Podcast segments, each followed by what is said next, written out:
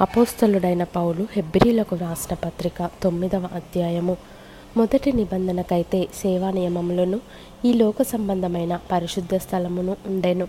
ఎలాగనగా మొదట ఒక గుడారం ఏర్పరచబడెను. అందులో దీపస్తంభమును బల్లయు దాని మీద ఉంచబడిన రొట్టెలను ఉండెను. దానికి పరిశుద్ధ స్థలమని పేరు. రెండవ తెరకు ఆవల అతి పరిశుద్ధ స్థలమును గుడారముండెను. అందులో సువర్ణ ధూపార్తియు అంతటను బంగారు రేకులతో తాపబడిన నిబంధన మందసమును ఉండెను. ఆ మందసములో మన్నగల బంగారు పాత్రయు చిగిరించిన అహరోను చేతికర్రయు నిబంధన పలకలును ఉండెను. దానిపైని కరుణాపీఠమును కమ్ముకొనుచున్న మహిమగల కెరూబులుండెను. వీటిని గూర్చి ఇప్పుడు వివరముగా చెప్ప వల్లపడదు ఇవి ఈలాగు ఏర్పరచబడినప్పుడు యాజకులు సేవ చేయుచు నిత్యమును ఈ మొదటి గుడారములోనికి వెళ్ళుదురు గాని సంవత్సరమునకు ఒక్కసారి మాత్రమే ప్రధాన యాజకుడొక్కడే రక్తము చేత పట్టుకొని రెండవ గుడారంలోనికి ప్రవేశించును. ఆ రక్తము తన కొరకును ప్రజల అజ్ఞాన కృతముల కొరకును అతడర్పించును. దీనిని బట్టి ఆ మొదటి గుడారం ఇంకా నిలుచుచుండగా అతి పరిశుద్ధ స్థలంలో ప్రవేశించు మార్గము బయలుపరచబడలేదని పరిశుద్ధాత్మ తెలియజేయుచున్నాడు. ఆ గుడారము ప్రస్తుత కాలమునకు ఉపమానముగా ఉన్నది. ఈ ఉపమానార్థమును బట్టి మనస్సాక్షి విషయములో ఆరాధకునికి సంపూర్ణ సిద్ధి కలుగజేయలేని అర్పణలను బలులను అర్పింపబడుచున్నవి.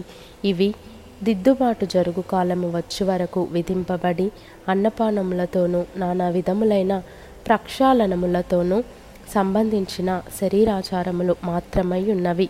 అయితే క్రీస్తు రాబోవుచున్న మేలుల విషయమై ప్రధాన యాజకుడుగా వచ్చి తానే నిత్యమైన విమోచన సంపాదించి హస్తకృతము కానిది అనగా ఈ సృష్టి సంబంధము కానిదియు మరి ఘనమైనదియు పరిపూర్ణమైనదియునైన గుడారము ద్వారా మేకల యొక్కయు కోడెల యొక్కయు రక్తముతో కాక తన స్వరక్తముతో ఒక్కసారి పరిశుద్ధ స్థలములో ప్రవేశించెను.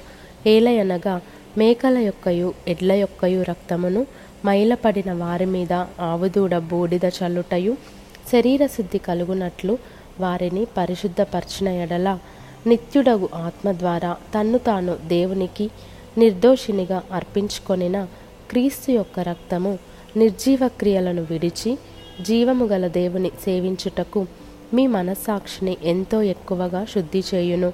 ఈ హేతువు చేత మొదటి నిబంధన కాలంలో జరిగిన అపరాధముల నుండి విమోచనము కలుగుటకై ఆయన మరణము పొందినందున పిలువబడిన వారు నిత్యమైన స్వాస్థ్యమును గూర్చిన వాగ్దానమును పొందు నిమిత్తము ఆయన క్రొత్త నిబంధనకు మధ్యవర్తి అయి ఉన్నాడు. మరణశాసనం ఎక్కడ ఉండునో అక్కడ మరణ శాసనము వ్రాసిన వాని మరణము అవశ్యము. ఆ శాసనమును వ్రాసినవాడు మరణము పొందితేనే అది చెల్లును. అది వ్రాసినవాడు జీవించుచుండగా అది ఎప్పుడైనను చెల్లునా? ఇందుచేత మొదటి నిబంధన కూడా రక్తము లేకుండా ప్రతిష్ఠింపబడలేదు. ధర్మశాస్త్ర ప్రకారము మోషే ప్రతి ఆజ్ఞను ప్రజలతో చెప్పిన తరువాత ఆయన నీళ్ళతోనూ రక్తవర్ణము గల గొర్రెబొచ్చుతోనూ హిస్సోపుతోనూ కోడెల యొక్కయు మేకల యొక్కయు రక్తమును తీసుకొని దేవుడు మీ కొరకు విధించిన నిబంధన రక్తమీదే అని చెప్పుచు గ్రంథము మీదను ప్రజలందరి మీదను ప్రోక్షించెను. అదే విధముగా గుడారము మీదను సేవా పాత్రలన్నిటి మీదను ఆ రక్తమును ప్రోక్షించెను. మరియు ధర్మశాస్త్ర ప్రకారము సమస్త వస్తువులను రక్తము చేత శుద్ధి చేయబడుననియు.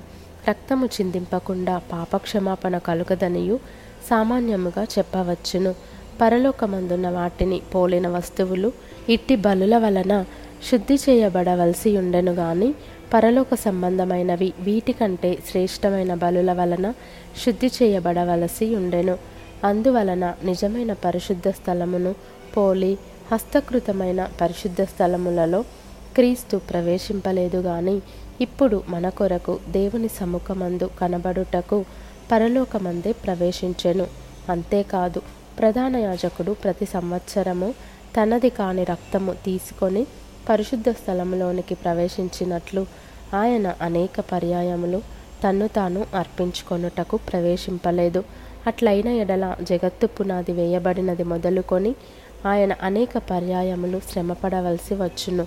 అయితే ఆయన యుగముల సమాప్తి అందు తన్ను తానే బలిగా అర్పించుకొనుట వలన పాప నివారణ చేయుటకై ఒక్కసారే ప్రత్యక్షపరచబడెను. మనుష్యులొక్కసారే మృతి పొందవలెనని నియమింపబడెను.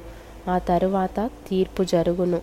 అలాగుననే క్రీస్తు కూడా అనేకుల పాపములను భరించుటకు ఒక్కసారి అర్పింపబడి తన కొరకు కనిపెట్టుకొని యుండు వారి రక్షణ నిమిత్తము పాపము లేకుండా రెండవసారి ప్రత్యక్షమగును.